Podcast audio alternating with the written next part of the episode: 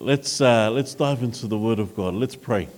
Father God, you know, as we share in the Word this morning, uh, we pray for your presence. We pray for your Holy Spirit, Lord Father, to share the message that you have to the many hearts here in this room, that they leave here hoping again, living again, with their eyes always set on Jesus the Lamb. And we pray this in your name, Jesus Christ. Amen. The family of God. What about the family of God? What is a family? What makes a family? You know, there's a, a short um, there's a short definition found. You can find this on Google, um, how they explain what a meaning of a family is, and it says a family is a group of persons. Oh, I've got the clicker. Eh?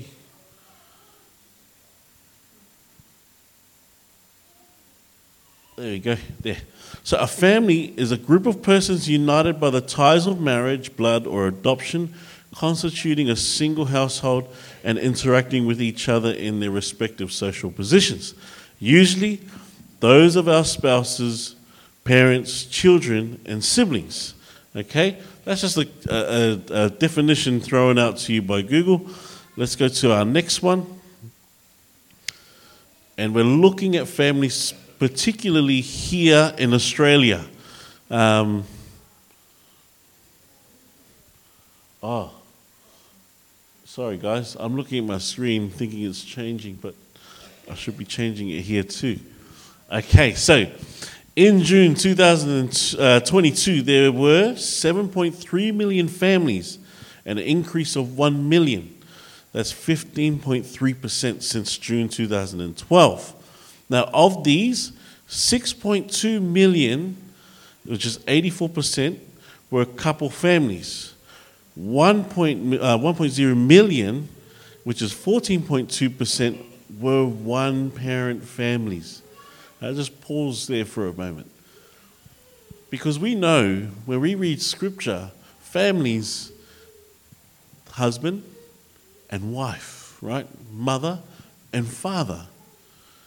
Now, we know being parents and being in a relationship, it already has its own responsibilities. Now, to do it alone, that's one million single parents out there in our country, right?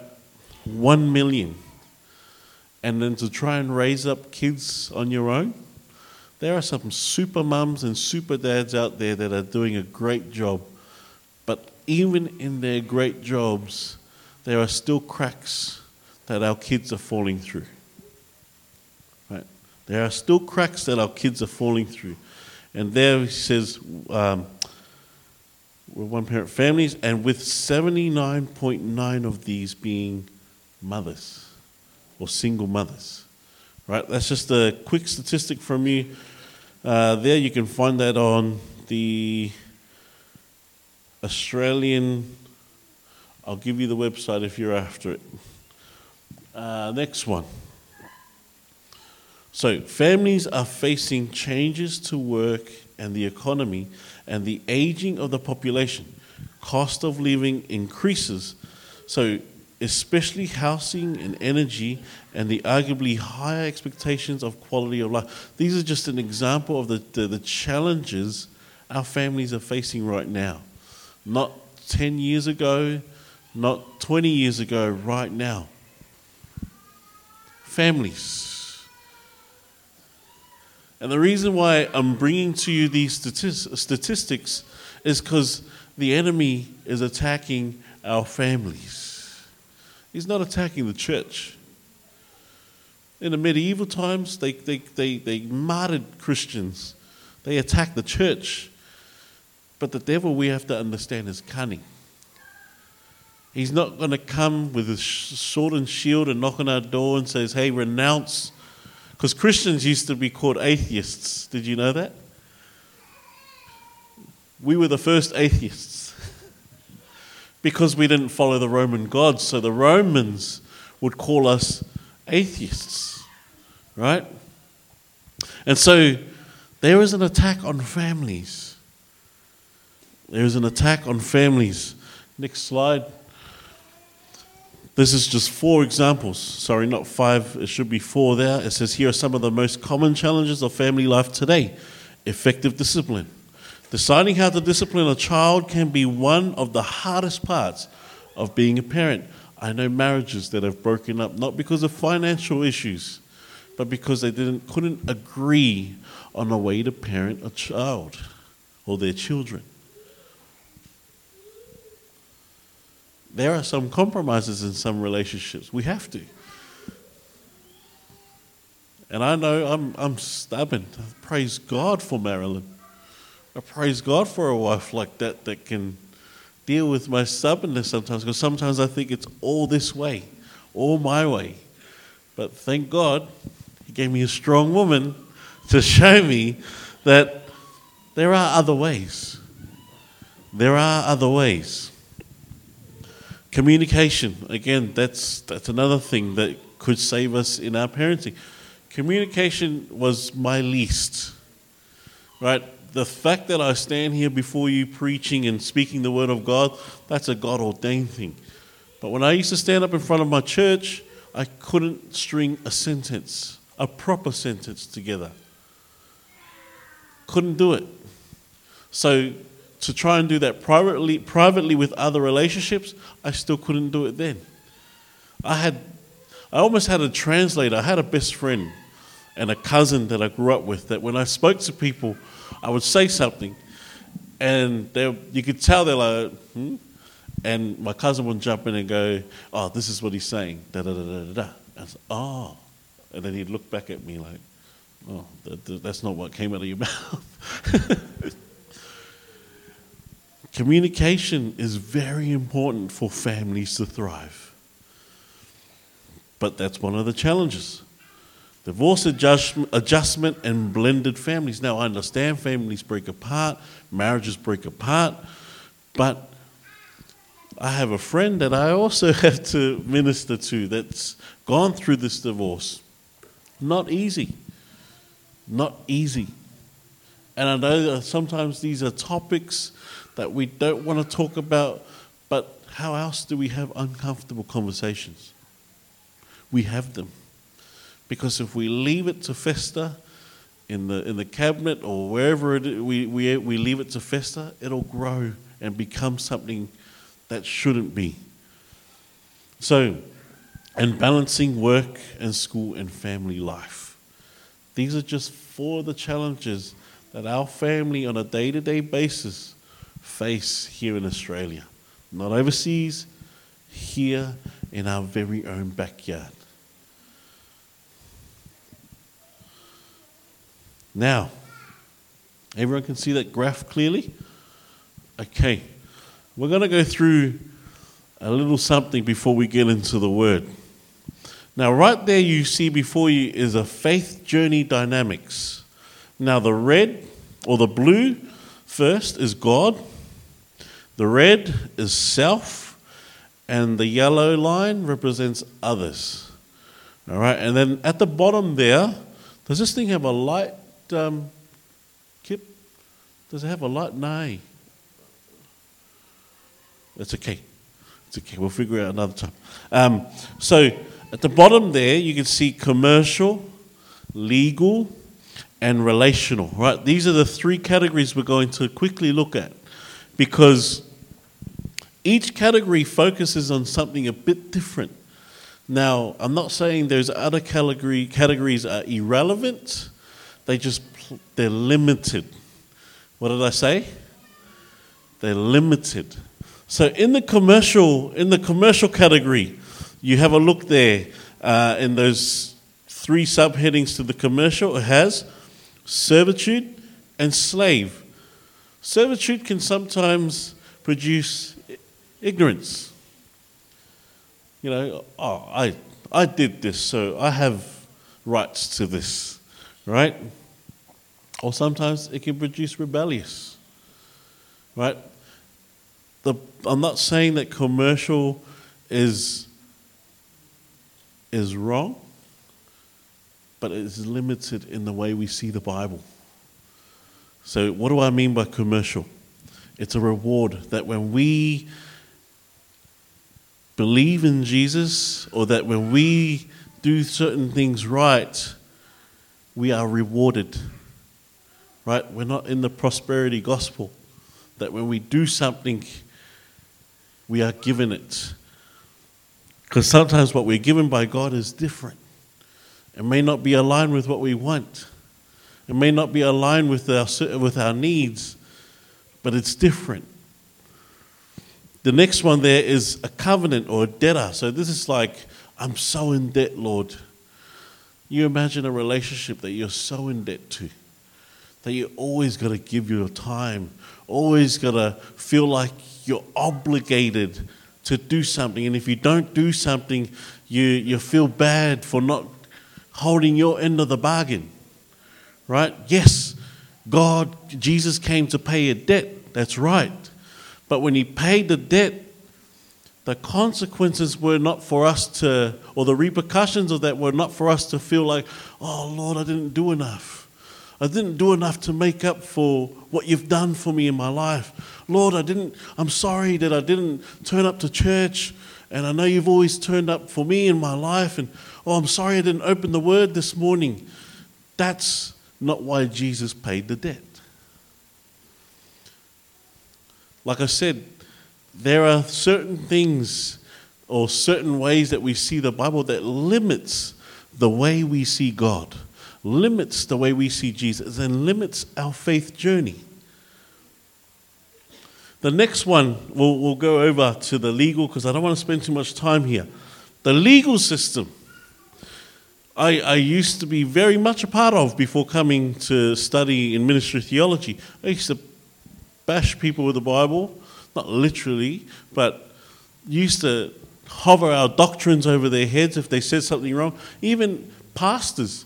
When I, I remember a pastor at the youth tent, he would preach and say something, and me in my ignorance would hit him up after the, the service, say, you said this wrong, this is what the Bible says we are to do.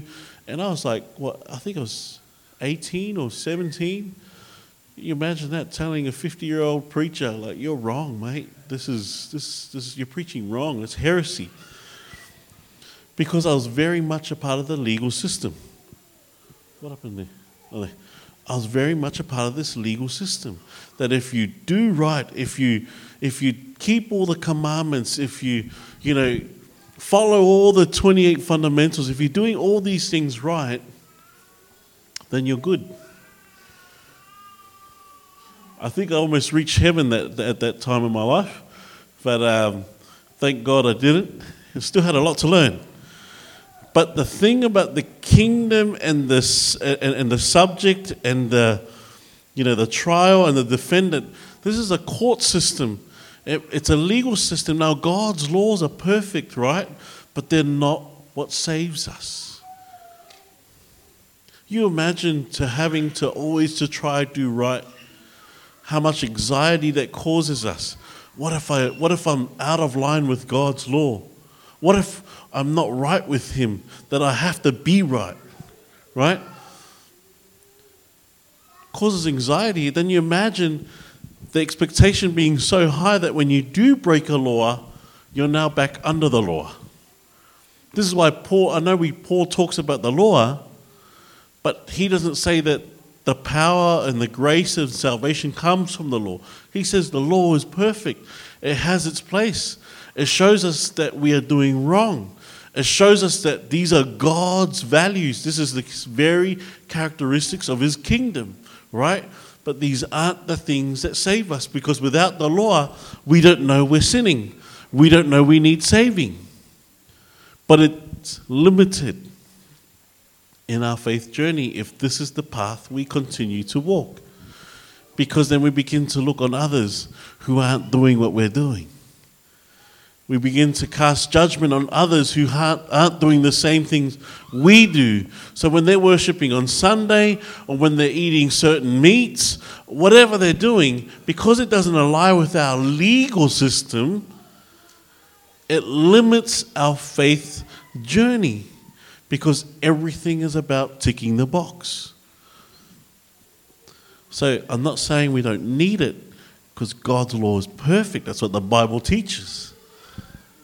But it limits us if that's our faith journey.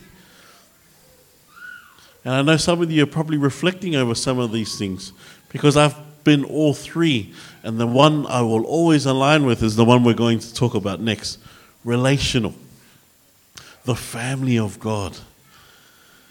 And then over here is, you can see the, where the focus shifts. So as we were talking about the different ideas, there in commercial, it's all about self. It's all about me, me, me, right? And others and God comes last. Then when you move over to the legal system, God is like at the top, right? God's at the top and others first, but self comes la- like self sort of deteriorates here, right? But then when you come to relational, it's no longer about self, it's about God and others. Now, I'm not saying that do away with yourself. That's not what I'm talking about here, because self, your your health, and your self-care are very important in a day and age that is so busy, that is so consumerist. And, and if you aren't caring for yourself, you will burn out. So that's not the self I'm talking about. I'm talking about the focus, because when the focus is just on Roger, right? If I'm if I'm all about just Roger, then that leaves, that excludes everyone else. That excludes even God. It just cares for my needs, cares for what I want. Don't worry about anyone else, right? But when our focus is here on the relational side, where God is, God wants us to be, where, where Paul says in Romans chapter eight, verse one, that therefore there is now no condemnation for those who what, who believe in Jesus. Right? Who are now in the family of Jesus. Not a kingdom, but a family. Right? A family. That no longer, you can make mistakes in a family, right? Now, my daughter I just showed you, she could probably make no mistake in my eyes. Right? So imagine how much more God thinks of us. That if I as a human father could think of that way of my daughter, imagine how much God thinks of us. Because making mistakes in the family, now I'm not talking about, I'm just going to purposely make mistakes in the family. I'm talking about the mistakes that we genuinely make in the family. God, the Father, will get alongside you and say, hey, that's okay, get back up, we'll try again. He's not the father that's going to pull out the belt, say, oh, come on here, now I'm going to teach you a lesson. He's not that father. And I praise God he's not that father. He's a father that when you make mistakes or when you're still trying to learn, uh, trying to learn how to walk, he's there right beside you. That's what it looks like to be in a family of God. The pressures of life, when they swarm us, God's there to, to, to comfort us. God's there to help us through it. The reason why I didn't explain all the problems away when we come into God, because it's not that's not reality. The reality is that when we love God and we're in a family of God, we still face trials. We still go through struggles. But he never leaves us, nor forsake us, because he's our Father. Tell to the person behind you and tell him, hey, he's talking to you.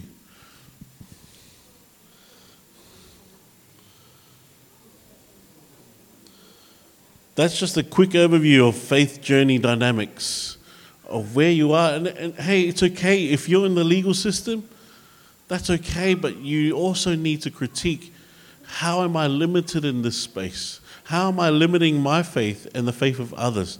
If you're in the commercial, that's okay. Don't beat yourself up if you're in those spaces. I've been there. It's a journey. It's a, it's it's we come in seasons. We grow. We learn. We make mistakes. It's okay. It's okay because God still sits on the throne, right? So Luke fifteen, and we're not going to go into the verses here, but I want you to understand the story here. In Luke fifteen, verses eleven to thirty-one, I called it the lost sons. I didn't call it lost son because we always focus on the one that squanders the money and leaves home, and both sons are lost. One's lost at home, the other one's lost outside. This is why we get the picture of the lost coin, where the woman cleans her house to try and find the coin, because the coin is lost in, out, inside the house. The sheep that wanders off, lost outside the house. Both are lost. People can still turn up to church week in, week out, and still be lost. And the reason why we don't focus on the lost is because there's a woman that cleans to find the coin. Represents God. There's a shepherd that leaves the ninety-nine to go and find that one sheep. It represents God. And then here in this story, you have a father who has two sons. One remains at home, and the other asks for his um, inheritance. Now, your inheritance you only get when your father passes away. In this story, the father hasn't passed away, which meant to say, look, Dad, give me your inheritance. You're dead to me. I want my half now. You're, you're dead to me. I don't want you in my life. That's basically the only way you get an inheritance. But the grace and the love of the Father says, you know what? You've made your choice. I'll give you, I'll give you half of the inheritance. And he gets it. And he goes into a town and he squanders it. He spends it on people who he thought were his friends, buys them lunch, buys them drinks, whatever it is. He spends, he spends his money thinking that this is the way he's going to gain connection with others, right? And he quickly realizes that when he has nothing, his friends leave, his so-called friends leave, the support of the community that he lived in wasn't there, to the point where he's now eating with the pigs. Now, here's the mentality we have. This is what I'm talking about, the, the legal system, right? This this kid here was probably in the commercial system. And then the, the other son, you can see he's very legal, right? Hey, that brother of mine, he squandered his, his inheritance. He was commercial. He thought everything was owed to him and that he deserved everything that came to him. But I'm over here keeping all these things. Why is he going to get my half? Because to give him another inheritance or to kill the fattened calf, that was now t- dipping into his inheritance, right? So he's upset. But here's the mentality of the youngest son. He says, you know what? My, my servants in my father's household, they eat better. I'm going to go back home and be a servant, be like them. That's our mindset, right? How does the father think? We, we've all read the story. He says that as he's about halfway off in the distance, the father sees him. Now, the son's coming with the mentality, I'm coming as a servant. I don't belong to be his son. I, I don't, I don't, um, ah, oh, what's the word? I don't deserve to be his son, right? I don't deserve to be his son. I'm better off as a servant. But the father sees his son, runs to his son. Now, they didn't have pants like we do or shorts, so they had gowns. Now, if a father was to run to his son, he would have to lift the, the gown up. Now, a father wouldn't do that in any Jewish culture, because it was shameful for a father to lift their gown and run. What does that say about our Savior? What does that say about our Jesus?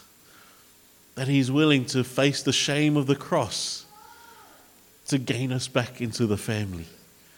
And so I imagine this kid would have been walking around going, man, I've got it planned. This is what I'm going to say to the father. You know, I'm sorry, Father. I... I, I squandered all your inheritance, but can I be a servant? And I remember, and I, I have this feeling that he would have approached the father and went to say what he had rehearsed in his head, and the father cut him off and says to the older brother, hey, and to the servants, Go and kill the fattened calf. Why? Because my son who was dead is now alive.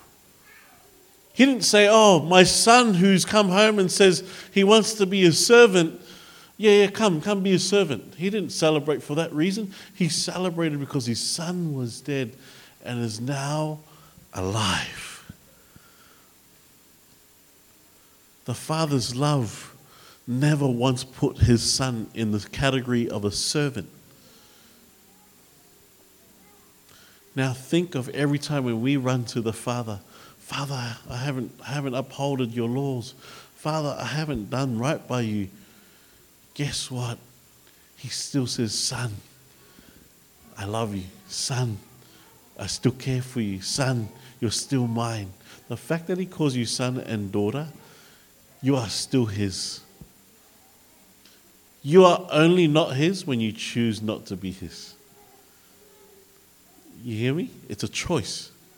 When you choo- choose that you don't want Jesus as your father, he'll honor that. He'll respect that because that's what you want. Love hurts, but he's going to have to choose or be okay with the choices you make in your life. If you've got your Bibles, please turn with me to First John chapter three, verses one and two. First John chapter three, verses one and two. Uh, for those of you that have these Bibles, uh, the black ones that were out in the foyer at the back, the page number for you is eleven sixty-nine. eleven sixty-nine. I'll give you time to turn there. I know we've got it on the screen. Oh. I know we've got it on the screen there, but let's um, get good practice in opening our books, hey? All right. So follow as I read. It says there in chapter three, verse one and two, behold, what manner of love the Father has bestowed on us, that we should be called children of God.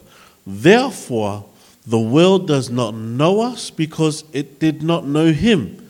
Beloved, now we are children of God, and it has not yet been revealed what we shall be, but we know that when he is revealed, we shall be like him, for we shall see him as he is. John John's letter there, it's not saying that, that we should be called servants of God. I understand that there is to be a reverence to God because of who he is. He is creator. He is a king. He is a lord. He is an, he is the Alpha and Omega. But he calls us children. He calls us children. And as I shared that, um, as I shared that definition from Google about what a family is, it's someone that lived together in a household. The fact that he calls you children, God is with you in your house. God is with you when you're at work. God is with you when you go to school. When you're walking down the road, you are his children, and because you are his, he is always with you. I'd be shouting amen. Because he is always with you. Last verse, Romans chapter eight. Turn with me. Romans chapter eight, verse fourteen to seventeen. Beautiful verse, this one. Now, you've got to understand the context that Paul is talking uh, to this church in Rome. Now, back then, you had the Jewish Christians, and then you had Gentiles who became Christians. Now, they would have conversations such as, hey, you weren't circumcised, so you're not a part of the covenant or the salvation that God can give you because you have to do this, this, and this, right? So Paul is constantly dealing with uh, dealing with this situation in all of the churches because one side would say, we are the heirs of Abraham. We have kept this, this, and this. You, you Gentile. You've just come from the, you know, the godless um, nations who believe in all these false gods, and and you need to be cleansed like us. This is the culture that Paul has to talk to, right? So in Romans chapter eight, verses fourteen to seventeen, follow with me as I read, fourteen to seventeen, and it says, "For as many as are led by the Spirit of God, these are sons of God. For you did not receive the spirit of bondage again to fear, but you received the spirit of adoption, by whom we cry out, Abba, Father. The Spirit himself bears witness with our spirit that we are children of God. And if children, then heirs, heirs of God, and joint heirs with Christ, if indeed we suffer with him, that we may also be glorified together."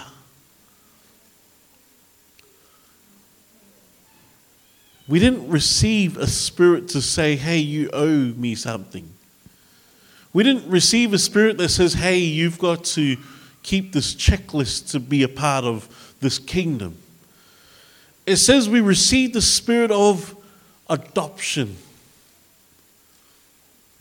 by whom we cry out. We have the privilege to cry out and to call the creator of the world, the galaxy, the universe. We have the privilege to call him Father. So as we celebrate Happy Father's Day, we've got a father up there that's, he's doing his job night in, night out, day in, day out, night in, night out. He doesn't rest. Psalms one twenty-one says he never sleeps. He watches every footstep we take. And then he notices when we do slip, he helps us.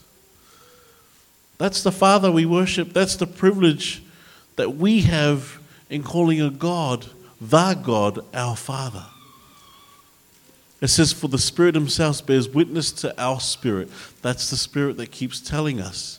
So if the Spirit, if there is a different Spirit that tells you, hey, you haven't done enough, my prayer for you is to pray that Spirit away.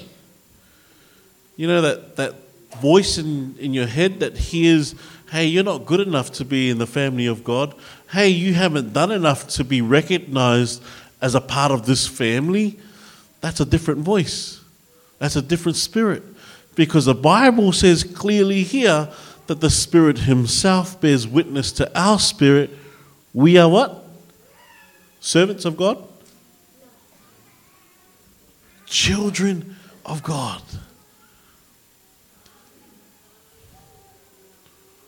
Then heirs, because I love, I love the, the Jewish culture.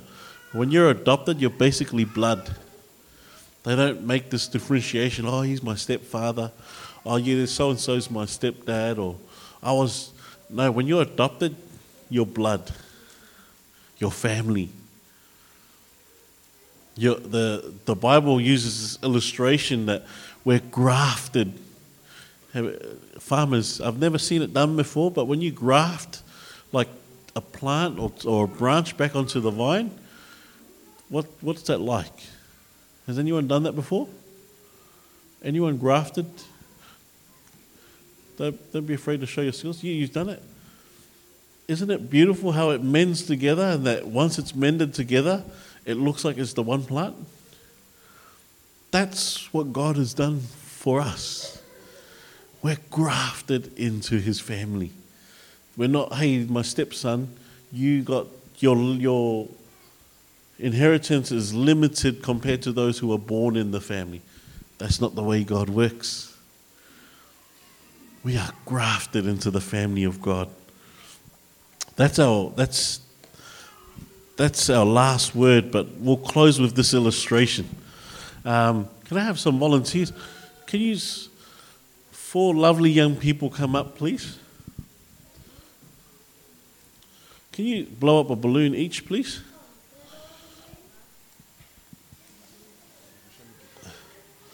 These are fresh balloons. They didn't just come out of my pocket.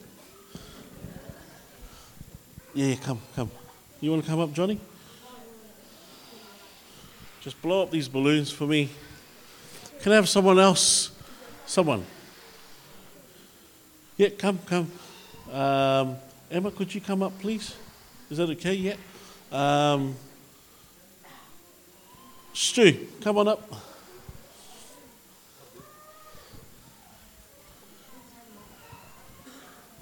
Obed, can you you mind joining us up here, please? Oh, can you blow up a blue? All right, thank you. Oh, thank you, Stu.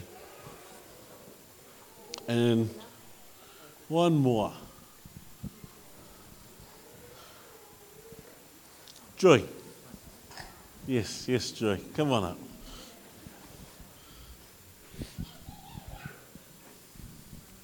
Now in Ephesians, no, no, oh, can, oh. Okay, no worries, don't worry. Save your oxygen. Okay, so in Ephesians and First Corinthians chapter twelve, they talk about the body of God, right? That some are right arm, some's a left arm, some people are left and right, right leg, or a brain, or a head, or a shoulder. There are different parts of the body, right? The right hand can't be its body all alone. So because they explain it that way, this is the part of the family that we, we are a part of. Oh, amazing. So we, we, we are a part of a family of God that is joined together in parts, right? And we can't do it alone. The mission that we do here in Wagga in preaching the gospel and reaching out to the lost is not done by just our, our Pastor Bostock or or myself, or the eldership, or the pastoral team. It's not done by the deacons. It's not It's not done by one part alone, right? So um, I'm going to start with you first. So could you just move over to the left for a bit? No, that way. Oh. There, that left. Other other left. So, yeah, yeah, so stand there. So, right, let's say Pastor Joy Bostock, uh, Joy Bloodworth here is looking after the church. Have you tied it? Oh, can you tie it, please? Yes, can you all tie it, please? We can't let that air out. Okay, so I'm going to get you to try and juggle it. I don't want you to hold it. I want you to juggle the balloon. Just juggle it up. Hit nice and high. Yeah, there you go. Not too high, just high enough. Because I don't want you tripping on the step. There you go. So that's pretty manageable, right, Joy? Easy to manage. Can I borrow your balloon? Can I borrow someone else's that's tied? Yep. All right, Joy, can you juggle the two? Yep, yep, pretty manageable, eh? Oh, you're doing well, watch out. Don't want to blame the pastor, you know, because you get injured. So, can I get you, Javan, to help Joy juggle the balloons, right? Can I borrow two more? Yeah, two more. Right. Oh, Javan and Joy are doing a good job running the church here. And, and you know, they're trusted with the gospel of seeking and saving the lost. Come on, guys, keep it up. You see how hard it is for the body of God to function if it's just the right arm and the left arm? Right? Okay, all of you, could you just huddle over there? Yeah, yeah. Because this is a picture of church, right? And I want you to picture the balloons as newborns, right? Newborn babies who are in the faith, right? So these are people who have just met Jesus and they come into the church. Yes, you too, little Gaza. You're a very important part of family of God. So now I want you to all try and juggle and try and keep the balloons up in the air together. Yep. All together, okay? So you, you can look out for each other. Make sure it doesn't touch the ground. Yep, awesome. But see how much easier it is to function together, right? All right, thank you guys. Round of applause for our little volunteers. All right, I'll get you to hold on to your balloons. You can play with it later. Javan, Javan. Yeah, hold on to it. Yeah. Go to me. That's yours. You can take it back to Mum. Yeah. All right.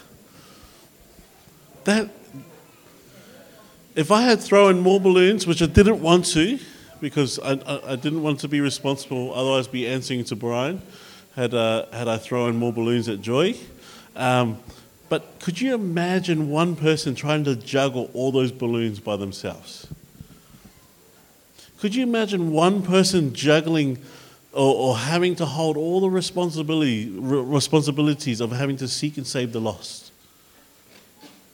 Could you imagine one person having the Advent message that we have weigh on their shoulders alone to try and spread the good news to everyone else? Could you imagine that on one person? This is why pastors is just a gift. It's not a, it's not a status. It's not a position. Although we, we see it as that because of the corporate world that we live in. If we're living by the Bible, all parts matters. All the different gifting that God has gifted us with matters in seeking and saving the lost. It matters in the gospel. Because it doesn't just take the pastor. It doesn't just take the deacons or the deaconesses. It takes who? It takes all of us. All of us. And if you'd like to continue to be a part of that family and to help each other and to help seek and save the lost, please stand with me so we can pray. Praise God.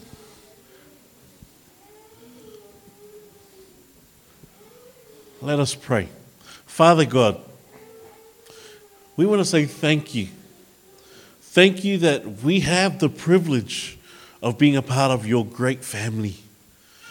That you did not chastise us or put us down for having made mistakes or neglect us, Lord Father. We thank you that your love encompasses us in such times. We thank you that when we are hurting, you still embrace us. We thank you that when we make mistakes, you are there to lend a hand to pick us up. We thank you, Father, that we are protected by such a Father as you. And that's the family we want to be a part of. Lord, Father, there are those in our church, in our community, who aren't a part of this family. I pray for them.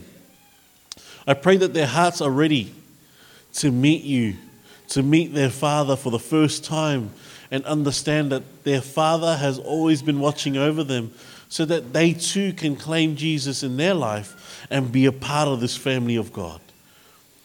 I pray, Lord, Father, for those that are in the house but are lost. I pray that, I know sometimes we've grown up in the church and we've been attending church all our lives, but still haven't felt a part of the family. I pray for them, Lord.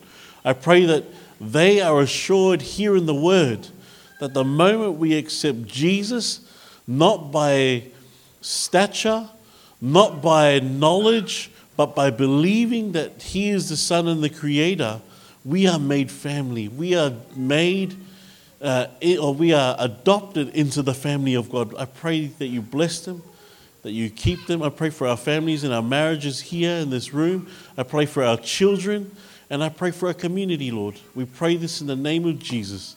Amen and amen.